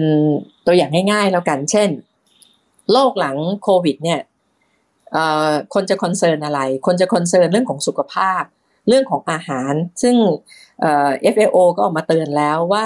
หลังโควิดเนี่ยจะทำให้อาหารขาดแคลนนะคะ เพราะกำลังการผลิตมันหายไปหมด ตั้งแต่การเพาะปลูกจนถึงการอืมแปรรูปนะคะเอ่อประเทศไทยไม่ไปยังไม่ถึงตรงนั้น เรามีจุดแข็งคือเราเป็นประเทศเกษตรกร เราเกษตรกรรมเรามีเอ่อพื้นฐานการเกษตรที่ดีนะคะ และคนก็จะกลัวเรื่องของเอ่อโรคต่างๆ เราสามารถที่ทำให้เทิร์นจุดนี้ให้เป็นประเทศไทยเนี่ยเป็นศูนย์กลางการส่งออก สินค้าอาหารปลอดภัยถูกไหมคะอืมแต่เป็นศูนย์กลางในการส่งออกสินค้าอาหารปลอดภัยได้เลยนะอืมันก็จะช่วยให้เกษตรกรมีเงินขึ้นและไม่ต้องไม่ต้องทำงานเยอะได้เงินน้อย แต่ทำผลิตของที่มีคุณภาพ ซึ่งเดี๋ยวนี้การผลิตก็ง่ายมีเทคโนโลยีต่างๆ ที่ตั้งค่าได้หมดถูกไหมคะอืมและใช่สามารถที่จะเอ่อทำให้เป็นออร์แกนิก หรือว่าเริ่มเป็นกึ่งออร์แกนิกได้ เริ่มเป็น food safety ได้นะคะเอ่อไปจนถึงเทคโนโลยีการแปรรูป ซึ่งก็มีมีเทคโนโลยีใหม่ๆ การถนอมอาหาร packaging นะคะ จนไปถึงวิธีการขาย เดี๋ยวนี้ อยู่ที่เอ่อหนองหมาแว้งครับก็ขายไปอเมริกาได้อืถูกไหมใช่อ่า ถูกไหมคะเพราะฉะนั้นทุกอย่างมันง่ายขึ้นเทคโนโลยีมันทำให้ชีวิตเราง่ายขึ้นครับเร็วขึ้นต้นทุนถูกลงนะคะอ่าแล้วก็เกิดเอ่อความโปร่งใสมากขึ้นนะคะ ดังนั้นอันเนี้ยหลังโควิดคืออะไรอาหาร sector อาหารนะอาหารนี่มันทั้งห่วงโซ่เลยตั้งแต่เอ่อ ผู้ผลิตที่เป็นเกษตรกรไปไปถึงผู้แปรรูปไปถึงร้านอาหารครับซึ่งร้านอาหารเราเนี่ยจริง ๆ แล้วเนี่ยก็เป็นที่น่าเสียดายนะคะว่าอาหารไทยจริงๆเนี่ยติดลำดับโลกนะอืมประเทศไทยฮิตอาหารญี่ปุ่น แต่ถ้าเราไปดูยุโรปอเมริกาเขาฮิตอาหารไทยไทยครับอ่าถูกไหมคะ ดังนั้นเนี่ยเอ่อพี่เสียดายเมื่อหลายปีที่แล้วที่พี่เป็นรัฐมนตรีเกษตรเนี่ยพี่กำลังพยายามทำ DC หรือ Distribution Center เนี่ยนะคะเอ่อในยุโรปและในอเมริกาเอ่อ ปรากฏว่าถูกรัฐประหารไปก่อน ตอนนี้ถ้าใครไปยุโรปไปอเมริกาก็เลยจะเห็นว่าเอ่อจะกลายเป็นเวียดนาม เอารวบรวมสินค้าของเอเชียไปขายถูกไหมคะ รวมทั้งครับอาหารสินค้าไทยด้วย ซึ่งอันเนี้ยเสียโอกาสไปละ แต่เราก็มีโอกาสใหม่ ๆ ขึ้นมาเสมอไม่เป็นไรร้านอาหารเราดัง ๆ เยอะแยะนะคะครับเก่ง ๆ เยอะแยะนะคะ ดังนั้นอันนี้คือสิ่งที่เราต้องสนับสนุนให้เอ่อผู้ประกอบการเอ่อ คนตัวเล็กเนี่ยแข็งแกร่งขึ้นมา เพราะเขามีเทคโนโลยี อันที่สองคนหลังโควิดคนอะไร คนเอ่อกลัวตายอืมครับเรามีความแข็งแรงมากเรื่องของสาธารณสุขสาธารณสุขเรื่องของครับ health ของเรานะคะ เราต้องเป็นเอ่อเผอิญพี่เป็นคนเมื่อ 20 ปีที่แล้ว พี่เป็นคนเริ่มนโยบาย medical hub มตอนนั้นพาสมาคมโรงพยาบาลเอกชนเนี่ย ไปที่อาบูดาบีไปที่ดูไบในยุคแรกเลยนะครับแล้วก็ไปได้เอ่อเราก็เป็นรัฐเราก็ต้องนำเอกชนไปทำมาหากินถูกไหมครับเราก็ไปเป็นตัวกลางให้เขาแล้วก็ไปเซ็นสัญญาให้กับไปเป็นเอ่อเรียกว่าไปขาดิวแล้วกัน ให้กับเอ่อกับโรงพยาบาลเอกชนครับเพื่อที่จะให้เขาได้ได้ได้ดิวตอนนั้นดิวแรกน่าจะเป็นหน่วยงานราชการน่ะ ตำรวจหรือเป็นอะไรของอืมของของของเนี่ย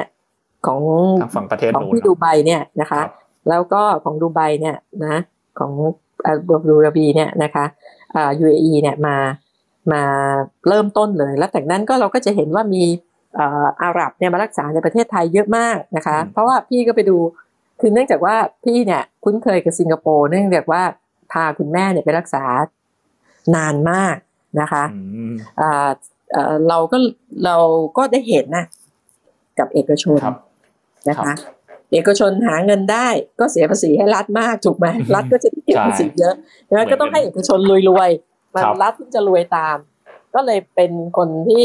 ทำเรื่อง medical hub เมื่อสักยี่สิบกว่านี้ครั้งนี้เนี่ย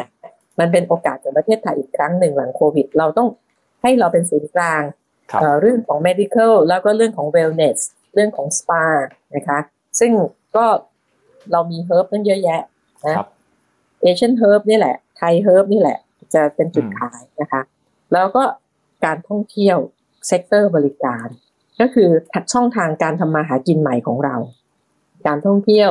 นะคะ sector บริการทั้งหลายอืมนะอันเนี้ยก็คือต่อไปเนี่ยเราไม่จำเป็นเราไม่ได้อยากได้นักท่องเที่ยวจำนวนเยอะๆ แล้วมาใช้เงินน้อยๆ แบบทัวร์ศูนย์เหรียญครับแต่เราจะเป็นอะ ไร เรามีธรรมชาติที่เกิดมามัน คือสวยสวยตั้งแต่เกิดอะนะครับไม่ต้องทำอะไรก็สวยแล้วอะถูกไหมแค่ไปลงทุนให้มันถูกต้องในการศึกษาอ่าวต่างๆ นะเอ่อเอ่ออุทยานบนเขาต่างๆที่ดีนะคะ เดี๋ยวนี้เรามีตัวอย่างเยอะแยะทำให้มันทันสมัยทำให้มันสวยทำให้มันปลอดภัยต่อนักท่องเที่ยวทำให้มันอนุรักษ์ ไม่ให้ทำลายทรัพยากรที่เป็นสิ่งที่ทำมาหากินของเรา เรามีทรัพยากรสวย เรามีคนสวยนะครัไมบตรีของเราเนี่ย hospitality ของเราดีมากนะคะ เรามีวัฒนธรรมที่สวย มันคือเกิดมาแล้วมันสวยทุกอย่างอะใช่ครับก็ต้องเอาเนี่ยไอ้ความสวยที่มีอยู่เนี่ยออกไปหากินครับเดี๋ยวนี้มันเยอะแยะไปหมด มีเรื่องของ experience ท่องเที่ยวแบบ experience หรืออะไร หลายปีก่อนในนี้ในห้องเนี่ยจะในห้องเนี่ยจะมีคนเกิดเอ่อ หรือว่าโตทันไม่กี่คนเลยนะคะ ช่วงที่พี่ทำงานเนี่ยพี่ทำกรุงเทพเมืองแฟชั่นกันอืมอ่า ครับนะตอนนั้นนะ เราเพราะเพราะว่าเราก็คิดว่าเคยได้ยินอยู่เอ้ยอ่า จะทำยังไงให้ไทยเนี่ยเป็นศูนย์ประชุม ศูนย์แสดงสินค้า ศูนย์แฟชั่นนะคะครับแล้วก็ตอนนี้เนี่ยอย่างอย่างดนตรีเนี่ย คือพี่มองการท่องเที่ยวเนี่ยนะ ให้เรามีอีเวนต์12เดือนเลยอืมแล้วครับไทยมีปัญญามีอีเวนต์12เดือนนะ เพราะว่าแค่อีเวนต์ตามวัฒนธรรมเราเนี่ย เดี๋ยวสงกรานต์เดี๋ยวลอยกระทง เดี๋ยวเข้าพรรษาเดี๋ยวอะไรนี่ก็ก็ amazing แล้วถูกไหมถูกครับถูกถูกไหมคะ เราก็เนี่ยใช้ entertainment ใช้ experience ในการที่ไปเที่ยวอยู่กับชาวบ้าน ขายวัฒนธรรม ขายวิถีชีวิต หรือจะเป็นแบบขายความตื่นเต้นนะไปแบบ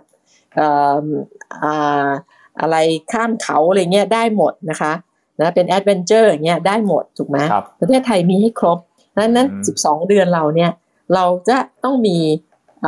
กิจกรรมที่จะ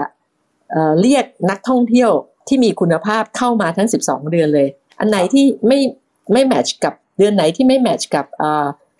เดือนที่เรามีวันสำคัญทางวัฒนธรรม เราก็ทำอะไรอะเทศกาลดนตรีทำแฟชั่นใช่ไหมคะ เทศกาลดนตรีนี่โหนักดนตรีเราเก่งมากนะคะ อ่า แล้วทำเงินได้เยอะแยะนะ นี่คือสิ่งที่มันควรจะเกิดนะคะ เนี่ยมาช่วยกันคิดเนี่ย แล้วมันก็มีอะไรอีก ประเทศไทยถามว่ามี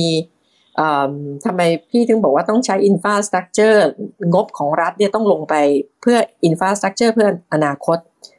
อย่าง tech เนี่ยบริษัทสตาร์ทอัพหรือ tech เนี่ย ของเด็กไทยเนี่ยเก่งๆก็มีนะ แต่ว่าเยอะด้วย แต่ว่าจดทะเบียนในประเทศไทยไม่ได้นะอ่าถูกครับอ่าเราต้องหนีไปจดสิงคโปร์แล้วถามว่าให้เลือกว่าบริษัท tech ยักษ์เนี่ยอยากจะมาทำงานแล้วอยากคนทำงานในบริษัทเราเนี่ยอยากจะมาทำงานที่สิงคโปร์หรือประเทศไทย พี่ว่าเขาเลือกประเทศไทยนะเขาจะ work from warm from Thailand อะนะพี่มีบ้านอยู่สมุยพี่จะให้มีฝรั่งเนี่ยมานั่งทำงานอยู่หน้าบ้านพี่ที่ริมหาดเนี่ยครับนะ เห็นให้เห็นอยู่เป็นประจำดังนั้นเนี่ยการที่จะทำให้เราเป็นศูนย์กลางของเทคcompany สตาร์ทอัพเก่งๆเนี่ยได้ไม่ยากเลยนะ แล้วไม่ต้องลงทุนด้วยนะ ลงทุนศูนย์บาท เพราะไปแค่แค่กดแก้กฎระเบียบกลตตลาดหลักทรัพย์ แก้เรื่องวีซ่า พวกนี้ลงทุนศูนย์บาทนะครับ แต่เราจะดึง บริษัท tech ต่างๆ โดยทั้ง tech ของไทยเองเนี่ยให้มาจดทะเบียน แล้วก็เอาคนเก่งๆเนี่ยมา work from Thailand พอมา work from Thailand ได้นะก็จะถ่ายทอดเทคโนโลยีต่างๆ ให้กับคนไทยได้ด้วยถูกไหมคะ นี่คือสิ่งที่ยกตัวอย่างแล้วกันว่ามันควรจะเกิดขึ้นนะคะครับจริงๆที่พูดพี่ผมเห็นภาพว่าที่คุณหญิงสุดารัตน์พยายามพูดมาจริงๆแล้ว ประเทศไทยเรามีรีซอสดีๆเยอะมากเลยนะครับ จริงๆเป็นพื้นฐานที่ดีอยู่แล้วแต่ว่าตอนนี้ด้วยระบบด้วยการเมืองอะไรเรามันอาจจะทำให้ใช้พวกเนี้ยได้ไม่เต็มอย่างศักยภาพเนาะแทนที่จะแบบทำได้ดีกว่านี้อะไรเงี้ยแล้วก็ผมว่ามันมันพอเห็นภาพว่าเออจริงๆ มันเป็นทุก business เลยเนาะที่เราสามารถเข้ามาช่วยกันได้อะไรเงี้ยผมว่าก็ก็อย่างที่คุณหญิงบอกนะก็อยากจะเชิญชวนคนที่มีความรู้ความสามารถเนาะเข้ามาลงเล่นการเมืองกันอาจจะ วันนี้ลองฟังนโยบายของ ฟังพอดีคุณหญิงอยู่พรรคไทยสร้างไทยก็จะพูดไทยสร้างไทยเยอะหน่อยก็ ก็ลองดูว่าเออถ้าถ้ามาพักไหนก็ได้ค่ะ ขอให้มาช่วยกันช่วยบ้านเมืองนะคะแต่เพียงแต่ว่าพี่ไปพูดแทนพักอื่นก็ไม่ได้พี่ก็ไม่แต่ไม่ยบายพักพี่ผมผมกำลังจะพูดพอดีว่าเออถ้าฟังแล้วสนใจเนี่ยก็ก็ลองดูก็ได้ลองศึกษาดูหรือว่าลองไปศึกษาอื่นควบคู่กันก่อนแต่ผมว่าของไทยสร้างไทยก็เป็นอีกอีกตัวเลือกหนึ่งที่น่าสนใจนะครับ เนาะเพราะว่าผมฟังดูแล้วว่าจริงๆคืออยู่อาชีพไหนเนี่ยก็สามารถมาลงเล่นการเมืองหรือว่าลงมาช่วยกันได้หมดเลยเนาะแค่แบบที่คุณหญิงบอกตอนแรกก็คือว่าต้องเปลี่ยน mindset ก่อนว่าการเมืองเป็นเรื่องของทุกคนนะไม่ใช่เรื่องไกลตัว ข้อ 2 ก็คืออย่ามองว่าพรรคการเมืองเลวเนาะไม่งั้นจะไม่มีคนดีเข้ามาสู่การเมือง แล้วก็ใครเนี่ยมีความรู้ความสามารถเนี่ยไม่ว่าด้านไหนก็ตามด้านการแพทย์ด้านท่องเที่ยวด้านอาหารเข้ามาช่วยกันได้หมด ผมว่าถ้ามีใจแล้วก็เข้าไปประสานกับอาจจะเป็น พักไทยสร้างไทยที่มีที่มีการบริหารอยู่แล้วมีความรู้ความสามารถคุณหญิงหรือว่าเป็นพักใหม่ๆ หรือว่าพักไหนก็ตามที่เหมาะสมกับเราเนี่ยลองมาลงเล่นลองมาช่วยกัน ผมว่ามันก็จะทำให้ประเทศเราขับเคลื่อนไปได้ด้วยดี ยิ่งกว่าที่เป็นอยู่ปัจจุบันนะครับ ใช่เลยค่ะขอบเลยค่ะค่ะคือไม่อยากจะให้น้องๆเนี่ย คิดว่าการเมืองเป็นเป็นเรื่อง ไม่ใช่เรื่องของเรา แต่ว่าพี่ดีใจนะ ต้องบอกว่าเนี่ยตั้งแต่พี่มาทำไทยสร้างไทยเนี่ย ก็มีน้องๆเก่งๆเนี่ยแต่ละด้านเนี่ยเข้ามานะคะครับตอนนี้เราก็มีศูนย์ดิจิทัลเพื่อเพื่อสร้างโอกาสให้กับประชาชนนะคะ ก็มีดรทันทีเนี่ยนะคะดรทันทีเนี่ยดรระบินเนี่ยดู ก็คือจะเป็นศูนย์เรื่องเกี่ยวกับเรื่องของเอาเทคโนโลยีเนี่ยมาสร้างโอกาสให้กับคนไทย ซึ่งมันสร้างได้ทุกเรื่องเลยโอกาสเนี่ยนะคะ จากเทคโนโลยีเนี่ยก็อย่างที่บอกว่าเราเราเอาทำไงเราถึงจะทำให้เด็กไทยเราตั้งแต่เด็กนักเรียนเลยนะเป็นพลเมืองของโลกทำให้คนไทยเป็นพลเมืองของโลก ที่จะคว้าโอกาสจากโลกยุคใหม่เนี่ยมาเป็นโอกาสของของตัวเขาเองแล้วมันก็คือโอกาสของประเทศนั่นเองนะคะเราเรามีอย่างในนี้ก็มีดรธิดาอย่างเงี้ยนะคะ น้องธิดาเนี่ยก็จะมาดูในเรื่องของนโยบายด้านการศึกษาอะไรเงี้ยเรามาช่วยกันได้นะคะเรื่องเรื่องดิจิทัลเนี่ยสำคัญมาก เราก็อัญเชิญคนเก่งๆมาจีบจีบกันมาให้มาช่วยชาติกัน เพราะว่าอย่างตอนเนี้ยขายของออนไลน์เนี่ยนะถามว่าทุกคนก็จะไปออนไลน์กันหมดแล้วแหละ เพราะว่ามันลำบากถูกไหมห้างใหญ่ก็ไปออนไลน์ แต่ก็ยังไม่ร้ายเท่ากับออกมา แล้วทำไงที่เราจะรอดได้เนี่ยนะคะเนี่ยมีเนาะเห็นน้องโซอี้อยู่เนี่ยทำไงถึงจะแบบขายของให้ปังบนออนไลน์เนี่ยอย่างเงี้ยคนเก่งๆอย่างเงี้ยมาช่วยกันให้ความรู้กับคนช่วยคนตัวเล็กๆ ให้เขารอดได้นะคะ ในในยุคแบบอย่างเงี้ยนะนี่คือสิ่งที่พี่ฝันอยากให้เกิดพวกคุณในห้องเนี้ยที่มองไปเนี่ยนะ เก่งทุกคนนะ มีความเก่งทุกคนนะ เอ่อแต่ละคนเนี่ยเนี่ยมีคุณหนุ่ยลูกชิ้นจังมีคุณบินช็อกโกแลตวิลล์เนี่ยนะแต่ละคนเนี่ยนะเออมีคนเก่งๆแต่ทำไงถึงจะเอาความรู้เนี่ยมาทำโอกาสให้กับให้กับตัวเองแล้วก็ประเทศได้ รัฐมีหน้าที่เอ่อเป็นเป็นผู้สนับสนุนเป็น facilitator เท่านั้น ไม่ใช่เป็นผู้รัฐไทยใหม่เนี่ย จะต้องไม่ใช่เป็นผู้ควบคุมปกครองครับ เราควรจะต้องให้โอกาสคนเรามากขึ้นนะคะครับโอ้เห็นภาพครับอันนี้ผมผมฟังแล้วก็เริ่มเริ่มเปลี่ยนความคิดเหมือนกันเนาะผมว่าถ้าถ้ามันทำอย่างนี้ได้มันก็จะทำให้จริงผมมองว่าการเมืองก็จะเป็นเรื่องที่สนุกขึ้นเนาะถ้าทุกคนเข้ามาช่วยกันอย่างเงี้ยแล้วก็มีแต่คนดีๆเข้ามาแล้วก็มาช่วยผลักดันประเทศอย่างเงี้ยภาพการเมืองมันก็จะเปลี่ยนไปจากที่เราเคยเห็นสมัยก่อนอย่างเงี้ยถ้าทำได้ผมว่ามันมันเป็นสิ่งที่ดีมากๆเลยครับ ใช่ค่ะ ครับ ฝันค่ะฝันร่วม ให้สำเร็จ ต้องฝันให้ไกลแล้วไปให้สำเร็จนะคะครับบอกแล้วว่าเราจะยากลำบากกับโควิดแบบนี้เนี่ย เพราะฉะนั้นตอนที่เราหลังโควิดเนี่ยเราจะต้องสตาร์ทเครื่องของเราให้เร็ว วิ่งให้เร็วนะคะแซงแซงคนอื่นให้ได้ ไม่อย่างนั้นเราก็จะกลายเป็นผู้รั้งท้ายนะคะ ครับ โอเค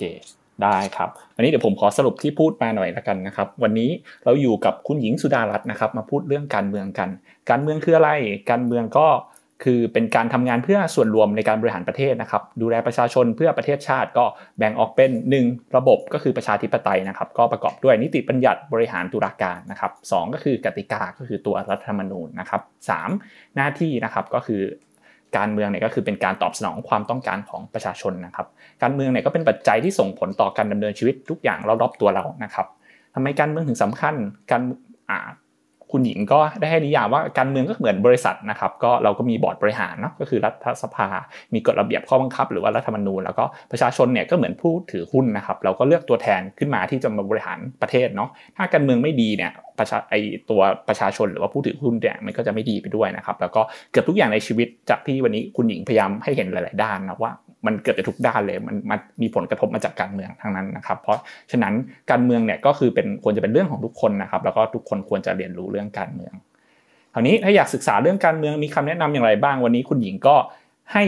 อ่าบิฟคร่าวๆนะครับเป็นเกี่ยวกับประวัติศาสตร์การเมืองเนาะแบ่งออกเป็น 4 ยุคนะครับยุคแรกก็คือยุค 14 ตุลานะครับเป็นยุคที่เผด็จการของอำนาจนะครับมีการเลือกตั้งมีการใช้อำนาจรัฐมีการเคลื่อนไหวโดยนักศึกษานะครับก็ตอนนั้นในโลกเนี่ยก็แบ่งเป็นระบบ 2 อันนะก็คือคอมมิวนิสต์ก็คือจีนรัสเซีย แล้วก็มีประชาธิปไตยที่นำโดยอเมริกานะครับบางประเทศก็ถูกแบ่งเป็น 2 ระบบเหมือนกันเช่นเวียดนามกับเกาหลีนะครับแล้วก็พอมาในยุคที่2เนี่ยก็จะเป็นยุคที่พรรคการเมืองก็ค่อนข้างจะเปลี่ยน หลายรูปแบบมากขึ้นนะครับก็คือมีการโหวตหลาย ๆ แบบมากขึ้น แบบเป็นพรรคแบบ semi อิสระแบบอิสระนะครับ ยุคนั้นก็สสก็มีการโหวต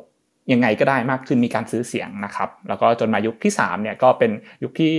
คุณหญิงแชร์ว่าเป็นยุคที่รัฐบาลอยู่กันสั้น ๆ นะครับ บริหารกันไม่กี่ปีก็ถูกเปลี่ยนออกแล้วอะไรเงี้ยแล้วก็เข้าสู่ยุค 40 นะครับที่เริ่มมีการปฏิรูป จนเดินทางมาถึงยุคสุดท้ายก็คือยุคปัจจุบันเนาะคุณหญิงก็บอกว่า ตอนนี้เราอยู่ในยุค disruption นะครับแต่ว่ามันก็ยังมีการผูกขาดทางการเมืองอยู่นะครับซึ่งเราเชื่อว่าเนี่ยอีกหน่อยเนี่ยสิ่งพวกนี้มันจะอยู่ไม่ได้แล้วนักการเมืองรุ่นเก่าๆก็มันก็จะไม่สามารถอยู่ต่อไปได้แล้วครับมันต้องเกิดการเปลี่ยนแปลงเนาะเพราะว่าจากทุกวันนี้คนก็เริ่มมีความรู้ความสนใจเรื่องการเมืองมากขึ้น แล้วก็สุดท้ายนะครับคุณหญิงยังให้ทริคดีไว้ว่าถ้าอยาก ลงมาทำงานเกี่ยวกับการเมืองเนี่ยมีคำแนะนำอะไรบ้าง คุณหญิงก็ให้ข้อคิดว่าขั้นตอนแรกเลยที่เราต้องทำกันเนี่ยคือเราต้องเปลี่ยน mindset ก่อนนะครับให้รู้ว่าการเมืองไม่ใช่เรื่องใกล้ไม่ไม่ใช่เรื่องไกลตัวนะทุกคนก็ได้เห็นจากที่ประสบพบเจอในวันนี้หรือว่าที่คุณหญิงเล่ามานะครับ แล้วก็ 2 คืออย่ามองว่าพรรคการเมืองเป็นคนเลวนะครับ เพราะว่าถ้าเรามองไปอย่างนั้นเนี่ยมันก็จะไม่มีคนดีๆเข้ามาสู่การเมืองนะครับ ก็อยากให้ทุกคนมาช่วยกันก็คือเข้ามาสู่ข้อ 3 ก็คืออยากให้ทุกคนใช้ความรู้ความสามารถนะครับมา ช่วยปรับปรุงบ้านเมืองให้มันดีขึ้นนะครับคราวนี้การช่วยพักการเมืองเนี่ยหรือว่าถ้าเราจะมาลงเนี่ยช่วยการเมืองเนี่ยมันก็แบ่งออกเป็นสี่ระดับครับเริ่มได้ตั้งแต่ว่าเป็นกองเชียร์คอยสนับสนุนพักที่คุณชอบนะครับแล้วก็หรือว่าจะเป็นอาสาสมัครคอยทำงานหลังบ้าน หรือว่าเป็นสมัครสมาชิกพักก็ อันนี้ก็จะเป็นสมาชิกของพรรคแล้วก็ช่วยมีประชุมออกนโยบายอะไร หรือว่าอาจจะเป็นถึงขั้นที่ 4 ก็คือสามารถลงรับสมัครเลือกตั้งได้นะครับ ก็คือเป็นรายชื่อหรือว่าเป็นเป็นเขต แล้วก็เป็นคนออกหน้าเป็นเฮดของแต่ละนโยบายต่างๆ ก็สามารถเข้ามาอาสามาใช้ความรู้ที่ตัวเองถนัดมาช่วยกันขับเคลื่อนประเทศนะครับก็เดี๋ยวสุดท้ายใช้คุณหญิงส่งท้ายเกี่ยวกับเรื่องการเมืองหน่อย แล้วก็อาจจะฝากช่องทางหรือประชาสัมพันธ์อะไรเพิ่มเติมก็ได้ครับค่ะขอบคุณมากค่ะคุณพีคะ ก็อยากจะย้ำอย่างเดิมแหละคะว่า การเมืองไม่ใช่เรื่องของใคร การเมืองคือเรื่องของเรา เป็นเรื่องที่จะกำหนด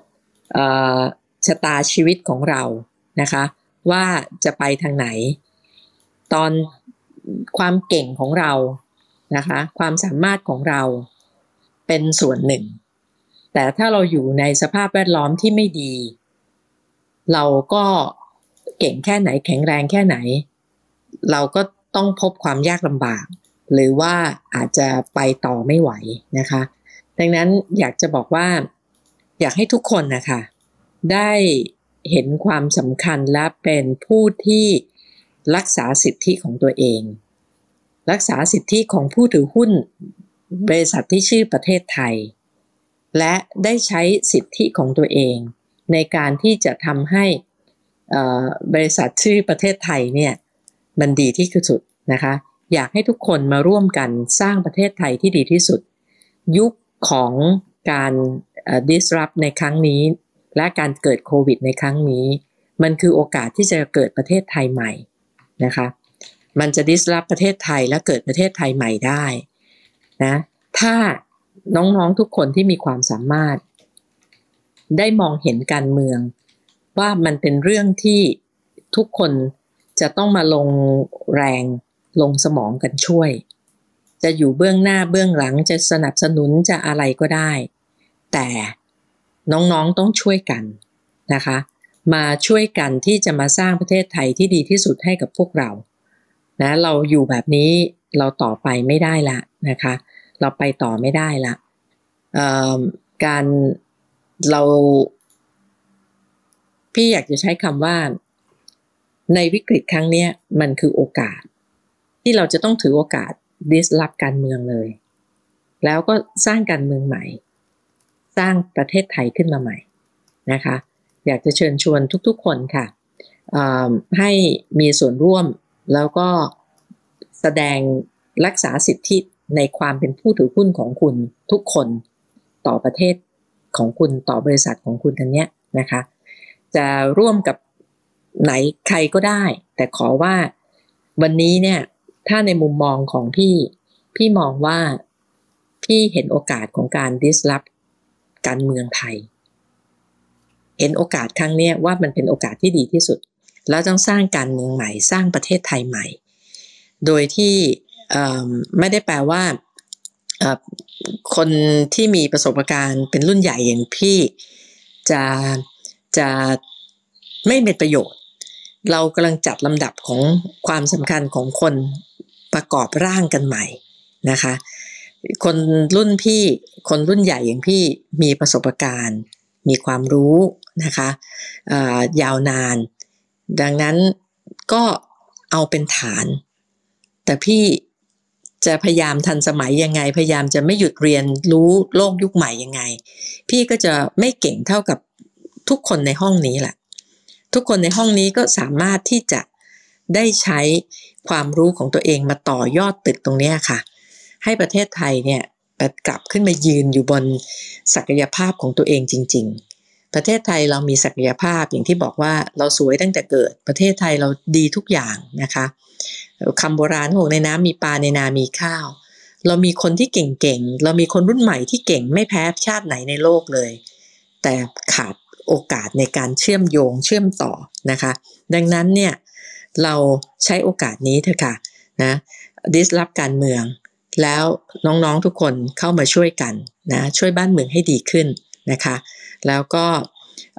สำหรับแคมเปญนะคะก็ยังอยากได้การสนับสนุนนะคะ ขณะนี้เรามี2อสแคมเปญนะคะก็อยากได้การสนับสนุนจากจากน้องๆทุกคนนะคะท่าน ผู้อำนวยการศูนย์ เทคโนโลยีเพื่ออสร้างโอกาสให้ประชาชนดรทันทียังไงก็ติดตามกันด้วย แล้วก็ช่วยเข้าไปที่เพจนะคะ Facebook ของพักไทยสร้างไทยนะคะก็จะอาจจะเพิ่งเริ่มเปิดนะคะได้สัปดาห์เดียว เพราะว่าเป็นพักน้องใหม่ แต่ก็เราก็มีเว็บไซต์เรากำลังสมัครคนที่เข้ามาช่วยเหลือกันนะคะมาช่วย สร้างประเทศไทยให้ดีที่สุดสำหรับพวกเรากันนะคะต้องขอบคุณมากค่ะขอบคุณขอบคุณน้องพีมากนะคะนะคะ ที่ให้โอกาสพี่ได้มาพูดคุย หวังว่าจะเป็นประโยชน์กับน้องๆที่อยู่ในห้องนี้นะคะ แล้วก็จะได้ชวนผู้ถือหุ้น อันวันนี้เรียกว่ามาระดมผู้ถือหุ้นนะคะระดมผู้ถือหุ้น ได้เลยครับ ขอบคุณ